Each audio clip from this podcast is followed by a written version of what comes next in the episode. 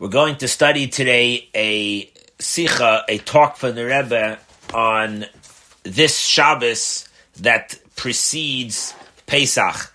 The Shabbos that precedes Pesach is always called the Shabbos Hagadol, the big Shabbos. That's what it's called, Shabbos Hagadol. A lot of uh, rabbis like to make long, big speeches because it's the big Shabbos. So there's always a question of why is it called the Big Shabbos?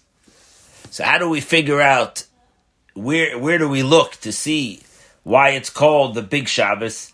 So the best place to look is into the Shulchan Aruch, the Code of Jewish Law, because the Shulchan Aruch is our guide, as the words itself says it, that it's the it's a prepared, a ready set table of all the Jewish law and content that we need to know. It's basically the summary of hundreds and hundreds of, or even maybe 2,000 or more, or uh, years, or two and a half thousand years of studying of Torah, and the culmination of it is in the Code of Jewish Law and the Shulchan Aruch.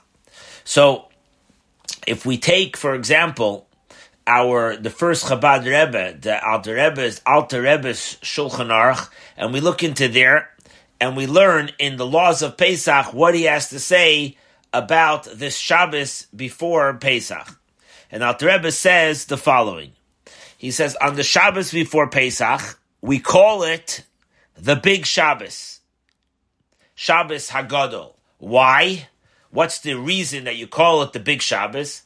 Because it's on this Shabbos that a it's it's because of a big miracle, a nes gadol, a big miracle that happened in Egypt. What happened? So there was a commandment on the tenth day of the month of Nisan. So tonight, let's say, is the eighth day. So it would be in. Um, so the eighth day would be this year on Thursday, Friday would be the 9th, and Shabbos would be the 10th. This year, the setup of our calendar of the calendar is exactly the same as it was in the year that we left Egypt. So it would be on this Shabbos, it would be the te- which was the 10th of the month of Nisan, Be'asar lachodesh, and as the verse states in the book of Exodus and Parshas Bo, that Hashem said that Be'asar lachodesh hazeh, on the 10th day of this month, you, every Jew should take a set, should take a sheep or a lamb. You should take to your house for your household, and etc. Which basically the verse says you should tie it to your bed. And va'oise hayoim Shabbos haya that year, the tenth of Nisan was on Shabbos. And when you when you took this animal, what was the point of it? It was the point was that you're going to take it, you're going to use it for your Pesach offering that you're going to bring right before you leave Egypt on the 14th of Nisan, which basically will be on the Wednesday, right before you leave.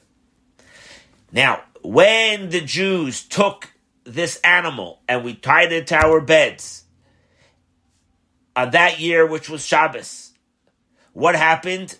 All the firstborns of Egypt came to the Jews, Vishalum, and they asked the Jews, Lama zehemaisin, kach. Why are you doing this? What are you doing? Why are you taking these lambs?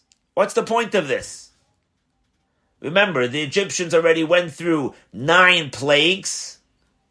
There's a tenth plague hovering over their head that on the 14th, a Wednesday night, all the firstborn Egyptians are going to die. But in the meantime, they come running to the Jews. What are you doing? Now, the background why they were so curious was because the Egyptians were big idol worshippers and they would worship lambs. That was one of their big deities. So they had come to the Jews and they say, Lama zeh Why are you doing this?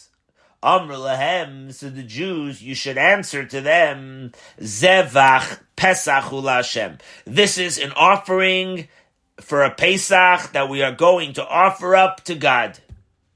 Why? Because God, as a thanks to God, who is going to kill the firstborns of Egypt. Wow. Imagine this. You told us straight to their face, why are we taking your deities? And we're, and we're putting, tying it up, getting it ready? Because in four days we need this animal to sacrifice to God for what he's going to do, the miracle, and all your first, all you firstborns are going to die. So what happened? All the firstborn Egyptians ran home to their fathers, and they also ran to King Pharaoh, and they begged them, please, please, allow the Jews to leave, send them away, let them go, let them leave Egypt. Because they were frightened that they're going to die and we're taking their deities at the same time. But neither did their parents, neither did King Pharaoh change their minds. They were not willing to let this happen. They were not willing to let the Jews go. So what happened? It became a civil war in Egypt. And all the firstborn Egyptians started a war between each other. And because they were all saying that you should let them go, don't let them go, everybody was fighting and you I are scared that it's going to happen, not going to happen. And they started to beat up each other and they started to kill each other.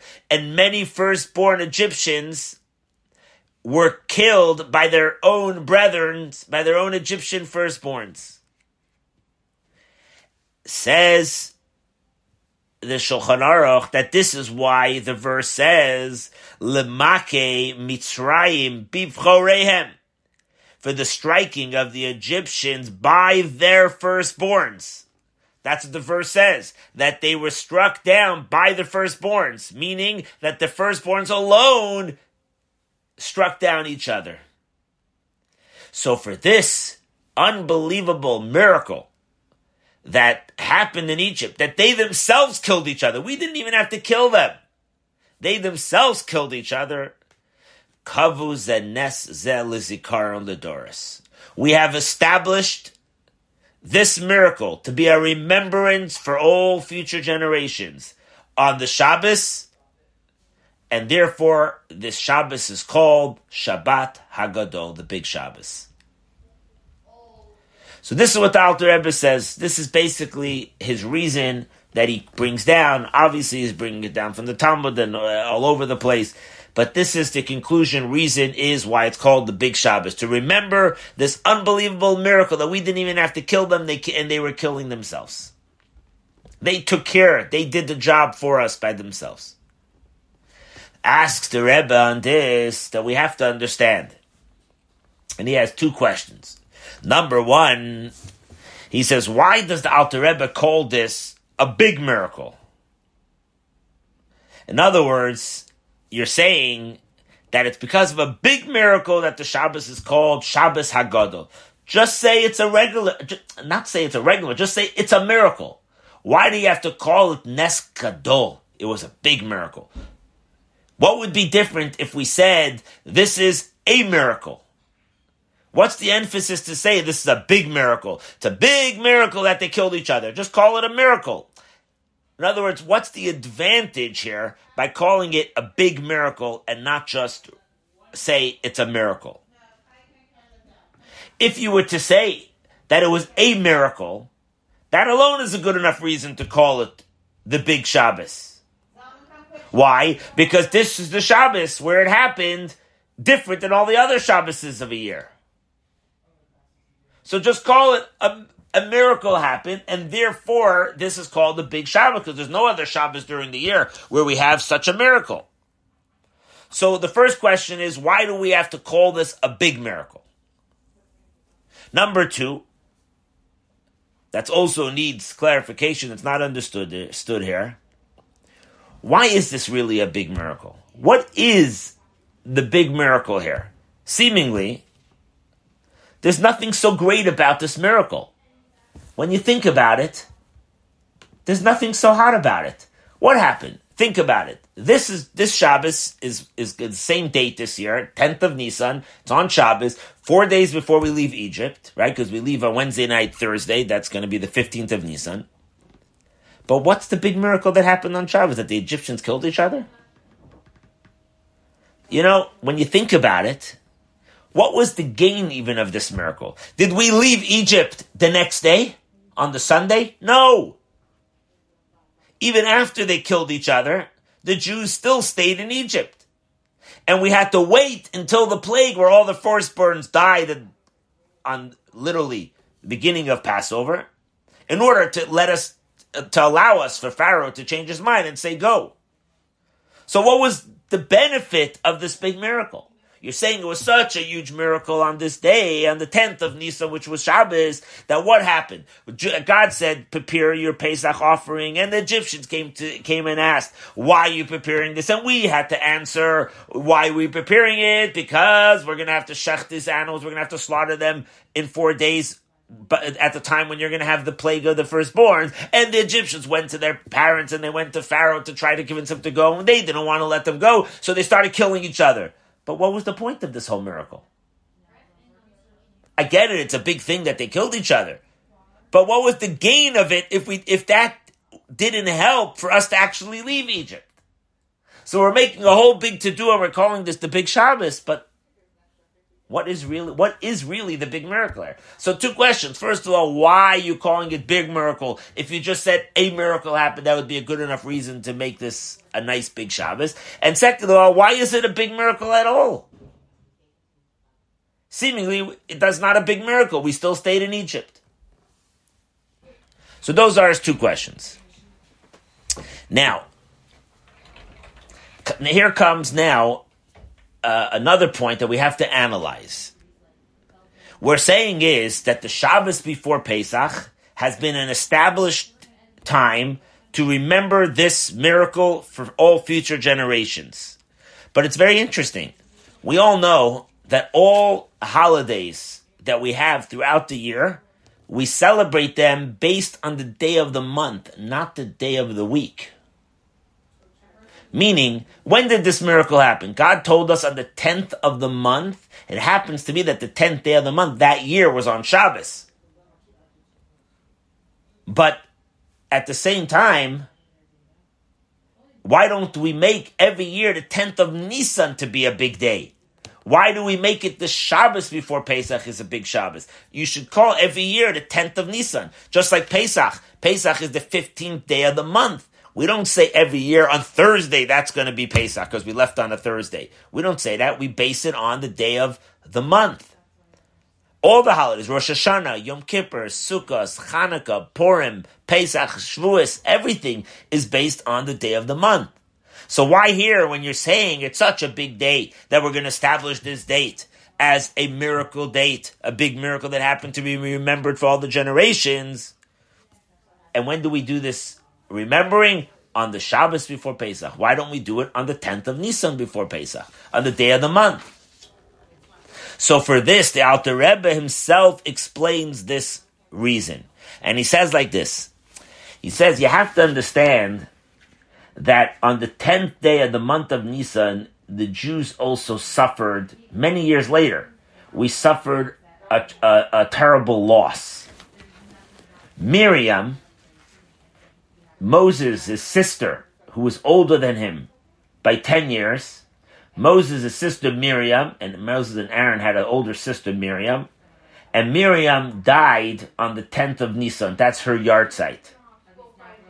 So it was in fear that we should celebrate every year the 10th of Nisan as a big miraculous day to remember if it's also a sad day that we have to remember the passing of Miriam.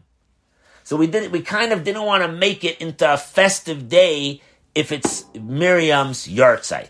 Now you have to remember that Miriam was a very special woman for the Jewish people for a number of different reasons. But I'll just give you, he doesn't bring it down here, but just so we could, uh, you know, refresh our minds. First of all, without Miriam, there would have never been a Moses. We all know the story that after um, Aaron was born, a little bit later, maybe uh, I don't know how long years later, a year or two later, there was a Pharaoh made a decree that all the boys will have to be thro- born will have to be thrown into the Nile River to be killed. So Aaron and Moshe's uh, father, his name was Amram, and Amram said, "Let's. I'm going to get divorced. What's the point to be married if there's a fifty percent chance we're going to have a boy and he'll be killed?" Miriam came home one day and she said, Daddy, where's daddy? Mom says that daddy left. He left the house. We got divorced. She goes running to her father and she says, Why did you get divorced? He says, Because I did not want to bring a child into this world that has a 50% chance to be killed. And Miriam says to her father, what only a little Jewish girl could tell this to the father. She said, Dad, you're worse than Pharaoh. He says, Worse than Pharaoh? Why? So she says, Daddy, listen, Pharaoh wants to kill only the boys. But if you're not going to bring to this world no boys and no girls, then you're worse than him. So Amram says, My little daughter, you're so sweet, you're right. I'm coming back home with you. And they remarry and they have baby Moshe. So without Miriam, there would be no baby Moshe. Later on in the story, Miriam, uh, Moshe is put into a basket, right, to float out on the water because they were scared to have him in the house, he would be killed. Who stands at the Nile bank to wait to see what's going to happen with this baby? Miriam. When the Jews leave the splitting of the sea, who gathers together all the women to sing songs and bang with their tambourine music and praise God? Miriam. So Miriam's a very important prophetess here. She's a very important woman. So when Miriam dies, it's a serious day. We have to contemplate, think about this. So since that happened also on the 10th of Nisan, therefore, the sages said, let's celebrate in this particular case, let's do it on the day of the week which is Shabbos. Let's call it the big Shabbos instead of celebrating it on the 10th of Nisan, which is her yahrzeit. So sensitivity to this. But the Rebbe asks a simple question. He says like this. Everything in the Torah is exact and precise. There's no such a thing of a detail in the Torah that's off. Everything is exact. Well, if that if that's the case, besides being for a negative thing that happened, and that's why we're saying that it's the big Shabbos is celebrated to remember this miracle. We do it on Shabbos, not on the day of the month, only on the day of the week. He says, that's only the negative thing that happened that causes us to make a big to do on the Shabbos day of the week, not the day of the month. But what's the positive reason why it's on Shabbos? There has to be also a positive reason. You can't say that we make this into a big day to remember a miracle only because of, you know, there was a negative thing that happened. There must be also a positive reason that drives the agenda to celebrate this and call it the big Shabbos, not just because of the negative thing, because of a sad thing that happened that Miriam died. Also, you could also prove this when Hashem commanded the Jews, take this lamb, take it to your home. It was done specifically in the day of the 10th of the month even though, even though on Shabbos you're not really allowed to do business, you're not allowed to do trading. If you didn't have a lamb, you would probably have to trade it in or somehow make a deal to get it. You're, which is also a, normally a forbidden thing to do on Shabbos. You're also not allowed to move a live animal. You know, so simply, it's not a simple thing to transfer a live animal around. It's not a simple, uh, uh, you know, thing to do. You're not allowed to take it for sure from one property to another property. You also have to deal with, since this animal was meant for an offering for Pesach, we have to make sure that there was no blemish in this animal. Which all these things are actually a contradiction to being relaxed and calm and comfort on Shabbos. And nevertheless, we are told to do this on the Shabbos. Meaning that you have to say that there's a positive reason and connection to the Shabbos, not just we're not doing it on the 10th day of the month because Miriam died. There has to be also a positive uplift reason why we're doing it on the Shabbos. And even though you may want to say, here's an interesting uh, uh, uh, thought, you may want to say that before when we were still in Egypt, it was before the giving of the Torah on Mount Sinai. So you could say it was before we had the commandment to keep Shabbos. But the Rebbe says two logical reasons that we can't say that it's no big deal that it was on Shabbos, that God commanded us to take this animal on Shabbos. You must say it's a big deal because we know that our forefathers Avram, Yitzchak, Yaakov, and their wives, their families, their kids. Obviously, they kept the Torah and the laws of Shabbos even before it was given to us. They knew about it, so they did it. They had an intuition about this rule. But even in addition to that reason, the sages teach us, and a couple people never brings down the footnote here, a couple sources to this, that while the Jews were in slavery in Egypt, Moses actually went to Pharaoh and he tried to do everything he can to make the suffering less. And one of the things he did was, is he convinced Pharaoh that since Shabbos is a special day for Jews, it's a day of rest, don't put them under slavery on Shabbos. And they say that Pharaoh actually agreed. Shabbos, he didn't force us to work. So even though it, we didn't have the actual commandment from God yet, but clearly it was a special day for Jews. So driving the point that if Hashem tells us, re- regardless of all these things that we keep Shabbos and we kept Shabbos to whatever degree, nevertheless Hashem should tell us take out your this animal on the Shabbos, specifically on Shabbos. From all this is a proof that it was it, it was a must to be done on Shabbos. In other words, there's something unique about Shabbos specifically that's very important here. And this is what's a key thing over here that we're going to deal with here. What is this such a specialty about Shabbos that this is the Shabbos that's established as the date to remember the miracle of what happened that the firstborns, Egyptian firstborns had civil war, they were killing each other. So the Rebbe says, to understand this, we really need to first understand what is Shabbos. A lot of us think of Shabbos on a very basic level, right? You know, it's the day of rest, and we know the Torah tells us what it means, how to rest. It's not rest is not is not defined the way most people necessarily think of what's called rest, but the Torah tells us of what's called rest. So we have a whole set of laws. Anything that was work in the Mishkan, we discussed this a couple weeks ago, anything that was considered to be a definition of work in building the tabernacle is called work, and we have to rest from that. Okay. But he says, let's understand, really, that's just the laws in how to have the rest, the resting on Shabbos. But what is Shabbos? So, to understand the essence of Shabbos, there's a there's a verse in the book of Tehillim on chapter 92 in the Tehillim. And you're probably familiar with this chapter of Tehillim because you recite it several times on the Shabbos uh, throughout the prayers. And it's the song of the day for Shabbos as well. We say, you know, you say every day of the week a song of the day. How does that psalm begin? It begin Mizmor Shir Liyom HaShabbos, a psalm of song for the day of Shabbos. So the the uh, Tzemach Tzedek, which is the Alter Rebbe's grandson, he was the third Chabad Rebbe. Actually, his uh, site is is the thirteenth of Nisan, will be Tuesday. So he says a beautiful interpretation on this verse of the book of Tehillim that it's a psalm of a song for Shabbos, based on a medrash that says the following.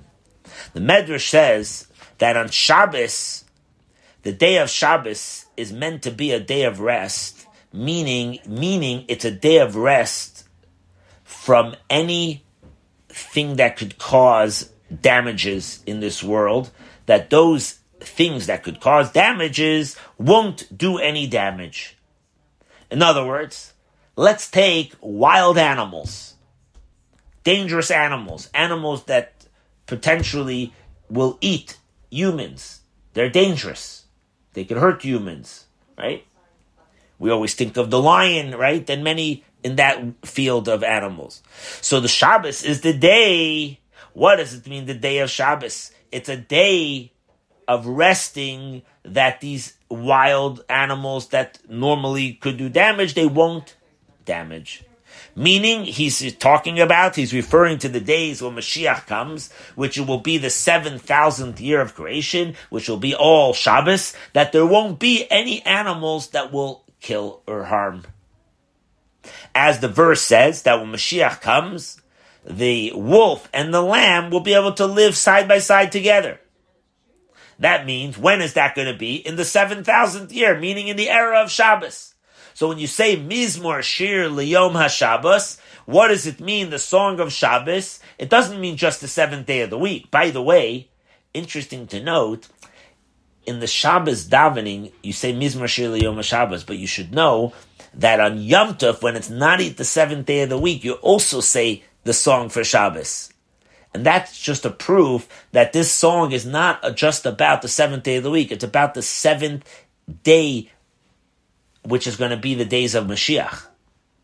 We are now like in the Friday day because we're now in the year 5783 which means we're almost completing the 6,000th year, which means we're basically, if you count every day of creation as 1,000th year, we are now in the Friday late afternoon because we're already 783 years into it. So we're now like literally lighting the candles. We're getting ready for Shabbos to begin. So you're going to see in Pesach on Thursday, Friday, which it's Thursday and Friday is Pesach, you're going to say this song in the prayers because it refers to the days of Mashiach. So that's what the Medrash points out, that when you say the psalm for the day of Shabbos, it means it's a resting period when you won't have damage, things that could cause damage in this world. As you see, the wolf who lives with, the lamb. Says that Tzemach Tzedek on this point, that when you say that those dam- those animals that are the dangerous animals if you could say that, that they're going to be resting, they're not going to damage, you could explain this in two ways. One you could say is that when Mashiach comes, they will be eradicated from the world. In other words, we won't have them anymore. That's why they're not going to be damaging. Let's say the lions, that's it. When Mashiach comes, they finish their mission on this world and they're gone. Or other animals like that that are dangerous. So one way of understanding this is that when Mashiach comes, Hashem will take them away from this world. Another way of understanding is no, not that they're going to have to be taken away from this world. They're still going to be those animals in this world. The only thing is, their nature in them is going to change and they're not going to be damaging dangerous animals anymore. Now, which way is a greater accomplishment? It, what, what, what would you think? When Mashiach comes, if these dangerous animals will disappear off the earth, that's a big, huge miracle. Or they'll stay in this world, but they won't be dangerous animals anymore. They'll become, you know, pet animals, domesticated animals, right? They won't be dangerous anymore. Obviously, the second way is actually greater. Because we all know there's a concept that what's better? If you have, what's a greater accomplishment, in other words? If you have light and you have dark, what's greater? That the dark should disappear and it's gone? Or is it better that the darkness transforms itself and now becomes also a pillar of light? The second way is much more advantageous because now you have much more light. You have not just the regular light, you also have the darkness giving light. Right? So the second way is a much higher level of achievement. It's a much greater accomplishment when you take the dark and the dark itself is now becoming great. So now, when Mashiach comes, that's obviously going to be the ultimate time for this to happen, that the dangerous animals will now not just not, they're not going to damage anymore. So we know that we actually already had this once before. Don't think that all this is only going to be when Mashiach comes. The truth is, this concept already existed in the beginning of creation of the world. We know how many days Hashem created the world. Six days, seventh day was rest. The sages teach us that Friday morning when it turned light, it's the world stayed light until Saturday night. We had 36 hours of light. Friday night never became dark. The first Shabbos if you look into the Chumash, I mean, it doesn't bring it down here, but it's a famous uh, concept that the first Shabbos, if you look every day of the week, in the, in, if you look in Chumash Bereshis in Genesis, so it says there that Vahi Er, Vahi Boker, Yom Rishon, it was evening and it was day, and it was day one. Then it says it was evening and day, day two. And it says it again for day three, day four, day five, and day six. By day seven on Shabbos, it doesn't say it was evening and it was morning It just says it came Shabbos. It doesn't say that it became dark. It doesn't say there was an evening. So they learn from here that actually Shabbos was such a holy day that the darkness transformed into light. It wasn't that there was no night. There was a night, but it was light. So when we're going to have this when Mashiach comes, it's going to be that level where the, the darkness itself will be transformed into light. Same and based on a verse also until in Velaila Kayom Yor. Night will shine like daylight. Now we start to appreciate what's Shabbos. Shabbos is not that the dangerous stuff is going to be eradicated from the world. They'll be existing, but they won't be considered to be dangerous anymore. Now, the reason for this transformation on Shabbos, meaning that the essence of Shabbos itself, the time of Shabbos, that clock of Shabbos transforms itself, is because we have another quote from the sages, and Rashi bring, brings it down in the second chapter of Chumash. He says, Mahaya ilam chaser menucha. What was the world missing after the six days of creation? What was the world missing by then? We already had all six days of creation. Was the world missing anything? Yes. What was it missing? It was missing tranquility. We didn't have calmness in the world. Basa Shabbos, Shabbos came, and Menucha came, and a calmness came into this world. So we have to understand, we all know there's a famous saying from the Maggid of Mezrich, the Baal Shem Tov's disciple. He said that time is a creation from a creation of God too. Time itself is also a creation. In other words, that not just that before the creation of the world there wasn't any creations in this world, that was the beginning of creation, there was a creation, but even when Hashem created the world, He created time. The concept of time is also a creation. Even though there were things after the creation of the world that's not subject to time. For example, a intellectual thought, intellectuality doesn't have a limitation. It's not limited to anything. You could think like this, you could think like that, you can go back and forth, you could always come up with another thought, another angle, and deeper and deeper. So not everything, but time has a creation. So just like things that are inanimate, things that are vegetation, things that are from the animal world, and things that are are from the world of the human of the human race. All this was created in the six days. From nothing, all of a sudden came something. Time also became a new entity. All of a sudden, we started having a concept of time. There's a day that's twelve hours. There's a night that's twelve hours. There's all of a sudden there's a time around. By the way, the 12 hours then was different than the way it is since we have clocks time. Daylight was divided up into 12 parts and nighttime divided into 12 parts. Okay, that's the zodiacs and another time. But the point is that there is a concept of time right? In the winter months, summer months, it could be a different amount of minutes if you call it. That's the way we use today. It's easy system with clocks. But really, it's divided by 12 and 12. But the point is that it's time. Therefore, we understand from this that just like at the first moment when time was created, all of a sudden there was a new idea of time. So, so too, in the time when he created the six days of creation, time of every day, that was a new entity, meaning that creations became a new entity from the beginning, and every day was a new entity, a new creation of something else.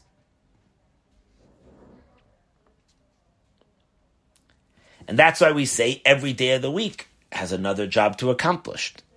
And by the way, the first seven days of the of the year of the world, so the first six days are creating things. Seventh day was a creation of time, of a space, a time called menucha, a time for calmness or relaxedness, however you want to you know say it, tranquility every every Sunday after that week is basically an extension of the first Sunday. Every Monday is an extension of the Monday.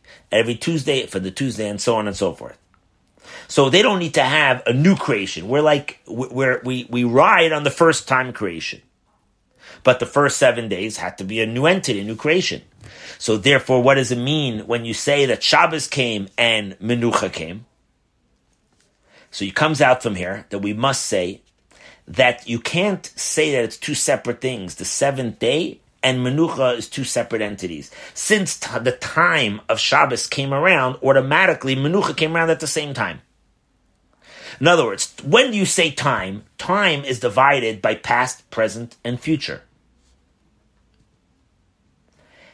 And that's the way you, you, you know, you divide up time. But the time of Shabbos, which is Menucha, is higher than past, present, and future. It's all one entity. The whole 24 hours of Shabbos is one entity of Menucha.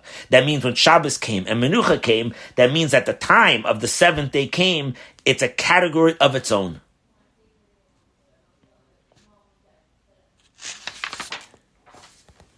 And since the time of Shabbos itself has now transformed the day into a day of Menucha, that means Shabbos itself has transformed, like saying transform a darkness into a light. So what's the idea of Shabbos? It transforms it transforms the danger animal into a peaceful animal. It transforms darkness into light. It transforms a regular day into now a day of menucha. And he says there's also an interesting thing, if you think about this, in halacha. Halacha is always the bottom line law. It's not just, you know, the philosophical discussion of it. When you talk about time, there are many things that are connected to time because time is always something that's, you know, moving on and moving on. By the way, you remember the story I once shared with you that um, when the Rebbe got engaged, so his wife, the Rebbetzin, uh, his wife to be, the Rebbetzin gave the Rebbe a gift when he was engaged. She gave him a gold a golden watch. Now the Rebbe always understood that everything, especially in the family he was marrying into, which is her his father, future father-in-law, was is the Rebbe. So he knew that everything has to be founded on Torah. So he went to his father-in-law and he asked him, "What's the source in the Torah for this idea that she gave me a golden watch?" So the previous Rebbe answered that the idea of a golden watch is to teach you that every minute in life is a golden minute. And you never want to waste a golden minute. You see? So so the point is is that when it comes to time, every minute of time is a special thing and time progresses and moves on.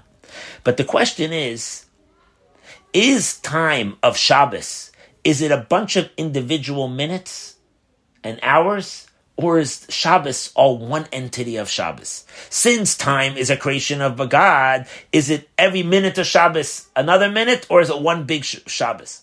So he says you could give you could ask this question halachically. What if you have a boy or a girl, whatever, bar mitzvah, bat mitzvah time, that they turn bar mitzvah, bas mitzvah, in the middle of the Shabbos. In other words, let's say the child was born 10 o'clock in the morning on Shabbos. So do they turn bar mitzvah 10 o'clock in the morning 13 years later or 12 years later at 10 o'clock in the morning? Or do they turn bar mitzvah the night before when it gets dark?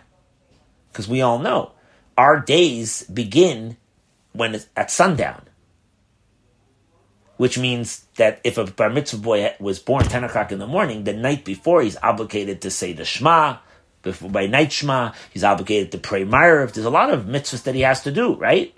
But the question is, in halacha, he says, is it the begin, uh, if it was on a Shabbos? If it was Shabbos, since Shabbos is all one entity of menucha, is it separate moments or is it all one big thing? So he wants to know when is your bar mitzvah? 10 o'clock in the morning, if that's the hour that you were born, or is it right away when Shabbos begins? And you could ask the same thing about Yom Kippur. If you're born on Yom Kippur 13 years later, eh, do you start fasting the night before or do you start fasting 10 o'clock in the morning? So he brings down, he says that the Rogatchover, lately, remember we brought down the Rogatchover a couple times, Rabbi Yosef Rosen, he was the genius that lived in uh, in Russia and then later in, in, in, um, in, um, in, um, uh, Latvia, right? He was a big rabbi there. I just spoke about him. He died in 1936, but he wrote some novelty ideas of that he figured out studying Torah stuff. And he says like this. He says min Torah. In other words, biblically speaking, he says regarding Shabbos, every single moment, whatever you do, you would be obligated if you did any sin, even from the beginning of Shabbos. But he says regarding Yom Kippur, it would be different. You would be exempt. Why? Because he says Yom Kippur, it says Achas Vashana. It's like, it's one day of the year. So the whole Yom Kippur is actually one entity. So therefore, since your mitzvah is not till 10 o'clock in the morning, therefore you'd be exempt because it's all, it's either you have the whole package of Yom Kippur or you have nothing.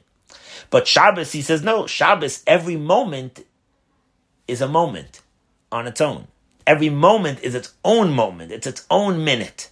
Therefore, you'd be obligated if you did any sin on the entire thing. And we have the same halacha question, by the way, in the counting of the Omer. If you turn, there's 49 days of counting of the Omer, and this is a question that comes up all the time, actually. If a boy turns, or a girl turns bar mitzvah, bas mitzvah, middle of the 49 days of the Omer, let's say on day 10, the first nine days, you weren't obligated to count. All of a sudden now you're obligated to count the Omer. You're supposed to start counting with a blessing from day 10. You, how do you start counting from 10? You have to always count from 1. So it becomes a big question for a bar mitzvah boy, a bas mitzvah boy, what to do. Are you allowed to start counting with a bracha? And the answer is actually in these cases is that how, that biblically speaking they're they're exempt because they couldn't count the first ten days. Uh, only rabbinically they say the blessing because in the rabbinical level they're obligated.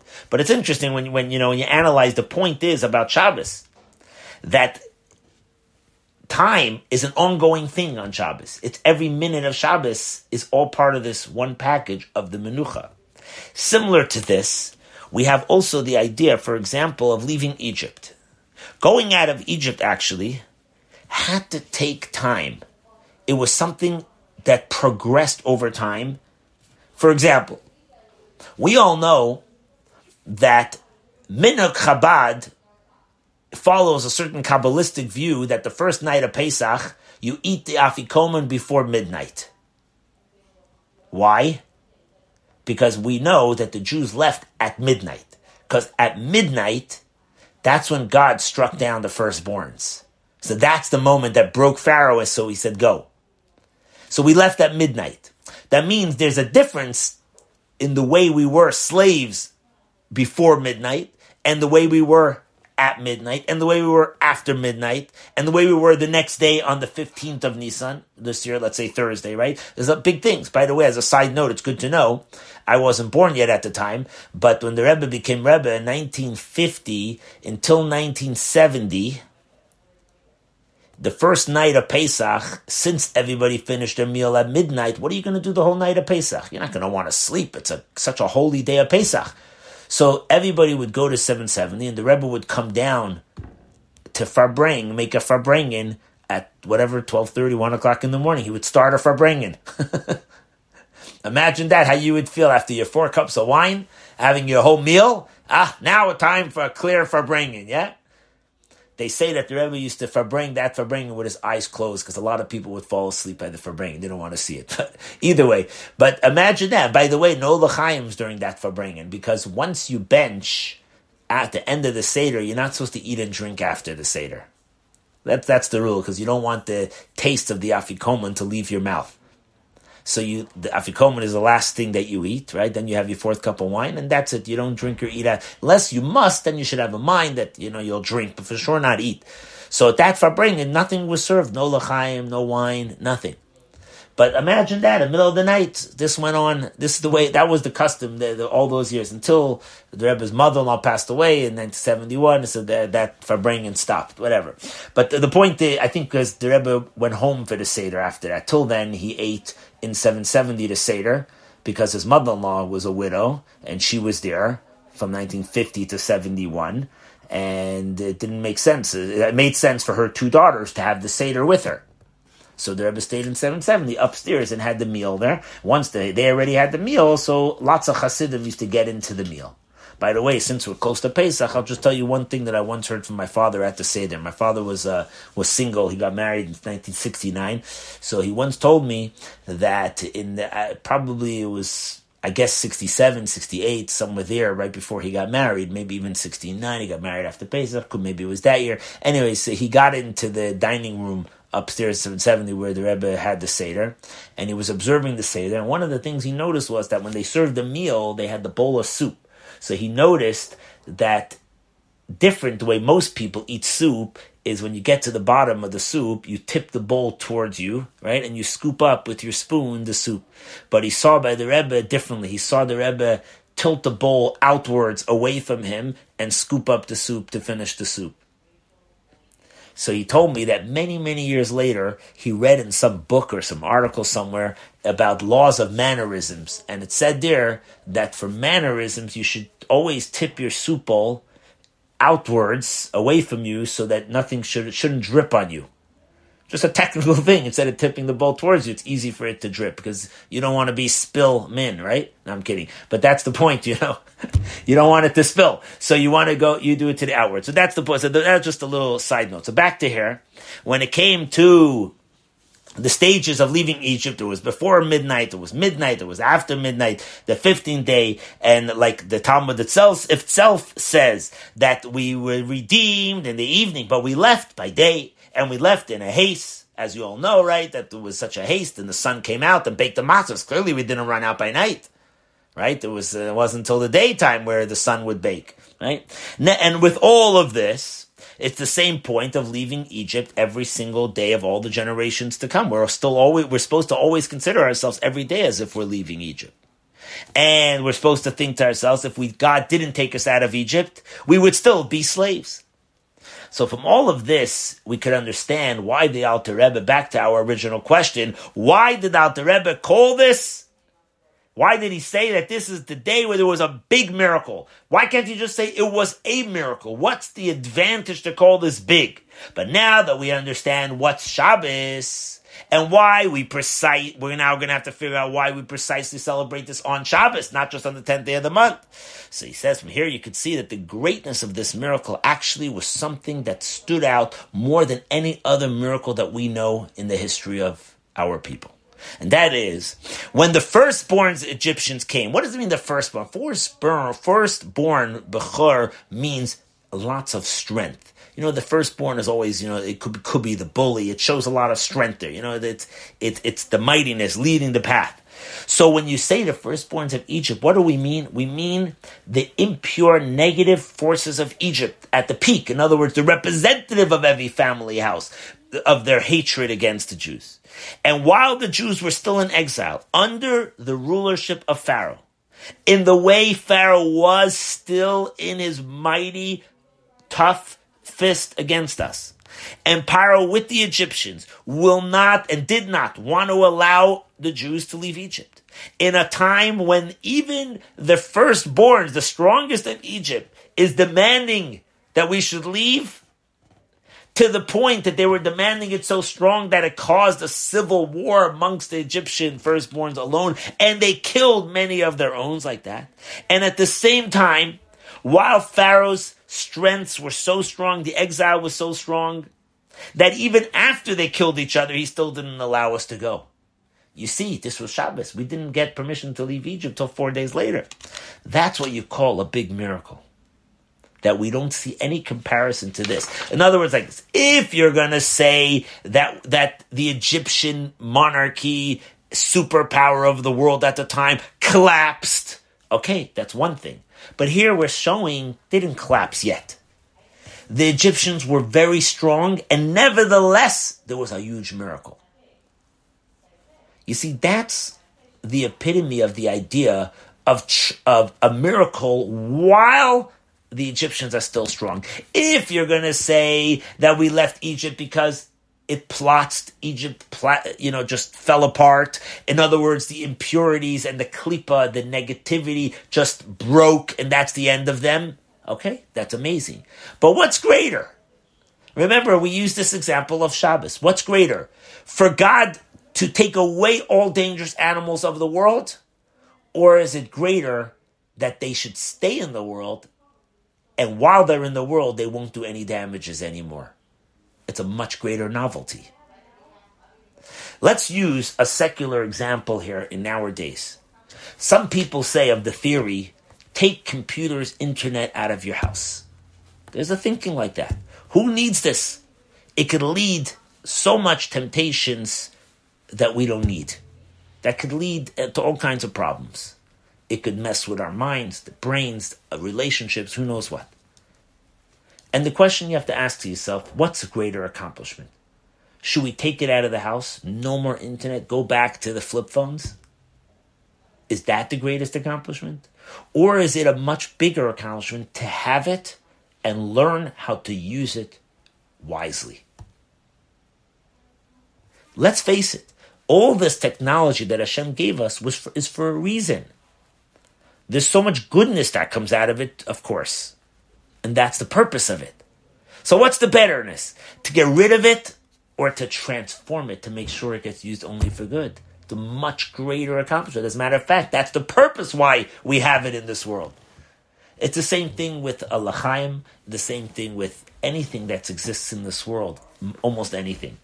If it's kosher, it doesn't mean that you need it, but it means that it's permissible. And if you could figure out a way how to make it holy and use it out, that's the greatest accomplishment. And that's why this is called Shabbat Hagadol. Shabbos means the greatest concept of the idea of transforming negativity into something holy, transforming the darkness into light, transforming the dangerous animals into being non-dangerous anymore, which is something that's going to happen on Shabbos. So too in our case here. This is called Shabbos Hagadol because Lamake Mitzrayim Bivchorehem, the Egyptians themselves transformed the the klipa, the impurity, that we didn't have to kill them. They themselves, while Pharaoh was still at its epitome of his strength, and he did not even let us go out after, nevertheless, they killed each other. That's what you call a big miracle. In other words, their superpower was still in existence, and nevertheless, a miracle happened. That's why it's called a big miracle. This helps us also to understand. I'm just going to mention this briefly here, but he goes into this concept here that the Alter Rebbe in his Shulchan Aruch in the Code of Jewish Law he says that the day we left Egypt was on a Thursday, and therefore the tenth of which was the fifteenth of Nisan on Thursday. Therefore, if you make a calculation backwards to the Shabbos, it was the tenth of Nisan. And since the tenth of Nisan is the day Miriam died, therefore we don't do it on that day. We do it only on uh, uh, on the Shabbos always. But the Rebbe says the fact that the Rebbe even mentions this about the Thursday, the calculation, we could all make this calculation by ourselves. We didn't. We could just go to the Talmud. The Rebbe in the Code of Jewish Law is not about bringing me history dates. He doesn't do that. That's that's not what the code of law is. The fact that he went into an historical small calculation here in these two lines to tell you that on the fifth day we went out, and therefore, uh, uh and that was a Thursday, and the fifth day of the week. Therefore, the tenth day of the week was on a Shabbos. That must be telling us something. And what that's telling us is that there's a process of leaving Egypt. The first thing, and this is now kind of going into the, the spiritual crux of the whole thing here. The first thing to remember is that there's a goal when God says on the 10th day, I want you to take this lamb to your house. And this led to the Egyptian firstborns killing each other. And you could say this on two ways. You, either you could say that taking the animal on the 10th day on itself had nothing to do with an introduction that we're going to bring this animal on the 14th of Nisan on the Wednesday era right before we leave Egypt. We're going to bring this as an offering. Or you could say, no, the whole point of taking this animal on the 10th of Nisan was in order to bring it on the 14th of Nisan. Says the Alter Rebbe that that's why he says these words to hint you to this idea that the entire point of the 10th day, which is transforming transforming negativity into, in other words, making a miracle in the hardest and darkest of time shows much more the greatness of a miracle. And that's emphasized by him telling you something about the fifth day, the fifth day of the week, which is the day we actually leave Egypt, and that's why he makes that little calculation, just to hint to you to re-emphasize this point. Now, based on all of this, that the miracle of the big Shabbos is like the idea of changing, of transforming, sorry, of transforming darkness into light, we now can understand a little bit of a mystical idea, a Kabbalistic touch here. This little Kabbalistic touch is the following. We have what's called, we all know about the ten Sephiros the ten spheres, the ten, the ten uh, uh, illuminations. Uh, they call the ten spheres, which is broken up into two groups: the intellect and the emotions. Every human being has your intellect, which is your head, and you have emotions which is sourced from your heart. And we learned this already in the Tanya. In the brain, the intellect is is broken up into three levels of intellect: wisdom, understanding, knowledge, which is Chokhmah, Bina, Das, acronym for Chabad. Okay. Then you have the seven emotions. Now, in the seven emotions, you have Chesed, kindness, Gvura means restrain, Tiferes, beauty, Netzach, victory, the victorious component of a person. Hod means glory. Yesod means foundation. Malchus means sovereignty, kingship. Now, it says like this: the seven days of the week correspond to the seven emotions, which means that Shabbos is the level of malchut. Shabbos is the level of sovereignty, of kingship. That's why we call Shabbos the Shabbos queen. Shabbos Malkusa right? You say in Lecha Dodi, Likras Shabbos, right? You call her the Kala, but she's like the queen, Shabbos Malkusa, right? The Shabbos, Shabbos is the queen. Because that's, it's the kingship Shabbos. Because that's the day where Malchut, the level of kingship, is higher than the rest of the emotions, even of intellect. Now, Malchus itself sovereignty on its own really is something that is not so strong. It's really dark. Why? Because we know that the only power a king has or any leader has is only from the people. In other words, people pay taxes to the government and so on, so the king ha- has something. Without the people, he has nothing. So really, the king himself has nothing. He's only a something because of everything else but he himself is a nothing. Meaning, in the spirituality, that Malchus, sovereignty, really is the idea that it burns anything that's in its way of serving God. There should be no existence of anything. That's why Malchus is Shabbos. There's nothing material in its way. It's all complete. The world, everything like, in other words, everything that's opposite of holiness is gone. It's only, it's completely humble to Hashem. Now, even though Shabbos is, like we said before, it's resting from any wild animals and all the dangerous animals, because the main, but the main time when that's going to happen, when there won't be any more dangerous animals, there'll be one big Shabbos is going to happen when Mashiach comes. Before that, it, it's a much lower level of Shabbos. You know, you see a greatness of Shabbos, but you don't see it as strong. And how much more so for the Jews that were in Egypt before we had the commandment to keep Shabbos. For sure, Shabbos wasn't a revealed concept in, in the in the way it's supposed to be. So here, the Alter Rebbe points out that the main miracle here, why it's called Shabbos Hagadol, the whole Shabbos is called big, is because it's connected with the revelation of us leaving Egypt. Because when we left Egypt, what we say is, in the Kabbalistic terms, is that the concept of intellect was revealed. Bina was revealed the level of Bina. Bina is a level of freedom. Chachma means you have wisdom, you have an idea. Bina means you have the comprehension. You start understanding something. So when you have Bina, it's like a freedom thing. And Bina is the source to, to, to the to Gvuras, to restrain, and all the other emotions. Comes out from all of this, comes out from this, that it's like the idea of transforming. The, the firstborn Egyptians, they killed themselves, meaning that the source of transforming and sweetening something that's dangerous happens on a Shabbos. Because Shabbos is the day of rest from anything dangerous.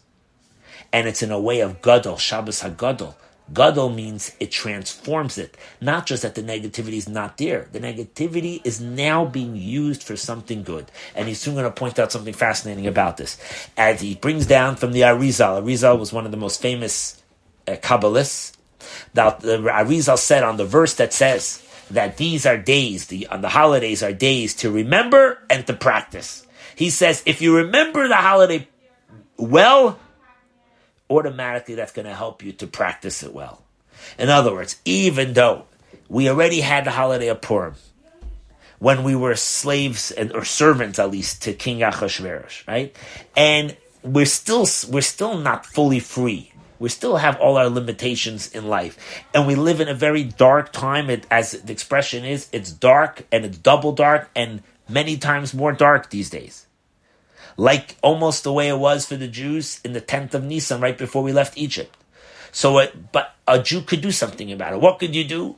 You could go take, schlep your lamb and bring it for an offering. Meaning, as the Medrash said, and we spoke about this a number of weeks ago in a different sicha, take it, schlep the lamb means go away, take your lamb and say, I'm not going to participate in idol worship anymore. What does that mean? Pull yourself away from anything that even remotely seems to be a foreign entity for a Jew. To serve idol worship, God forbid, we would never even think of that for a Jew. That's a Jew is obviously not even capable to get close to that. But it's to stay away from our evil inclination as much as we can and attach ourselves to the positive thing. In other words, pull yourself away is the service called stay away from bad. Bring it for an offering is attach yourself to doing mitzvahs. You'll, and when we do this, the service to Hashem with strength, with devotion, complete um, humility, and this will have an effect also on another Jew, as the expression is, take the lamb for your household, meaning you want to affect all those that are around you. And when you do this, we will be successful to also affect all people that are around you.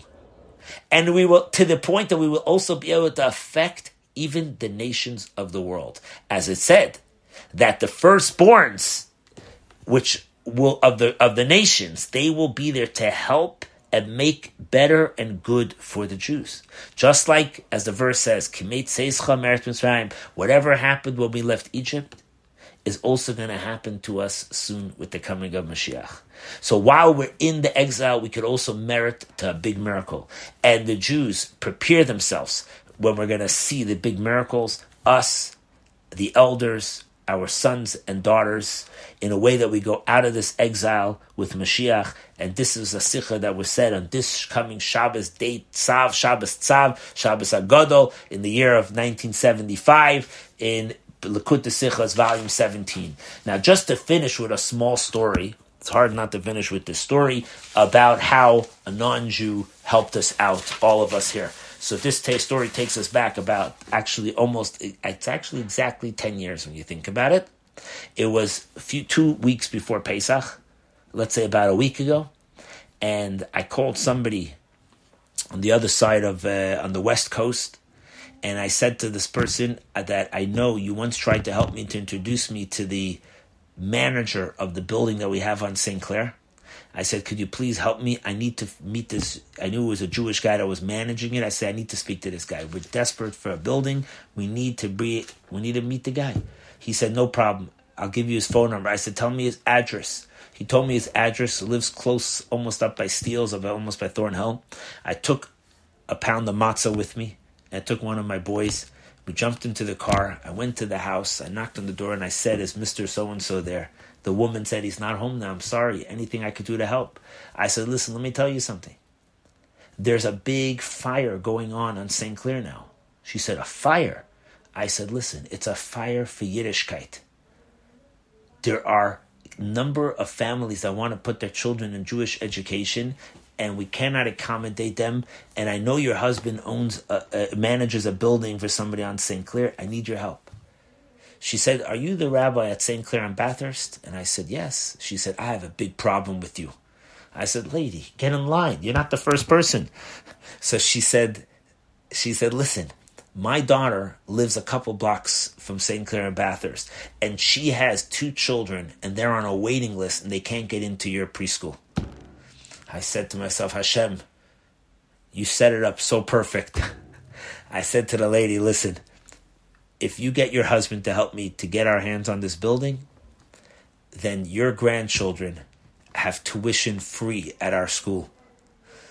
The next day, her husband called, and I said, Listen, here's the story. Last time, through this friend, we gave you an offer, and you said you'll take it to the Jamaican guy that owns the property. We never heard back. It's now a couple days before Pesach.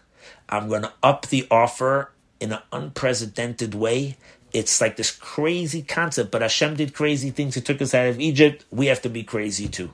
And I said, I'm giving you a new offer. I'm going to give me your email, please. And I said, I'm going to give it to you, and I'm giving you 48 hours to get this thing signed back to me.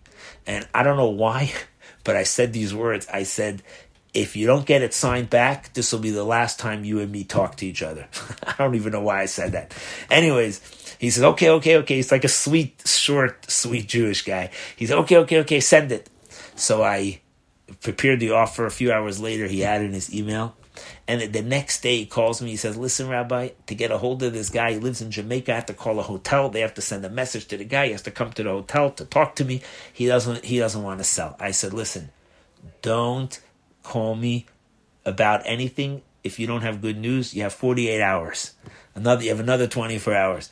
Anyway, the next day, which may have been like today's date, I don't remember exactly the day, but it was a few days before Pesach. He calls me back and he says, You know, I thought of an idea. He said, This Jamaican guy has a lawyer and a friend who, not a Jewish guy, and he lives in Orlando, Florida. I'm going to call him and see if he could help us to convince this guy to sell it. He calls the guy in Orlando and that a lawyer, non-Jewish guy. He says, "Let's make this three-way call." They make a three-way call. They get the guy from Jamaica, and they had a two and a half hour phone call. And the non-Jew in Orlando convinced this Jamaican guy to sell it. He told him like this. He said, 10 years ago, there was a property that you own in Orlando that was available for sale, and you got a big offer for it, around a million dollars, and you turned it down because you thought you can get more. He said, Today, you can't even get $150,000 for it. He said, If the Jewish community wants this building for the Jews to help them, you know, for what they need, I think you should sell it. And the guy said, You know, you're right. I'm going to sell it. And he, he sold it to us. And but the point is, this is I think what the Rebbe is saying here at the end of the Sikha. He's saying is that if you pull yourself, bring that lamb, do your part, bring it closer, make the step. This will influence those around you to the point that it will even influence the non Jews around you to help the Jews. To help them, to serve Hashem and to do what they have to do. So, this I think is the point. So, with this, we'll conclude the formal part of the class.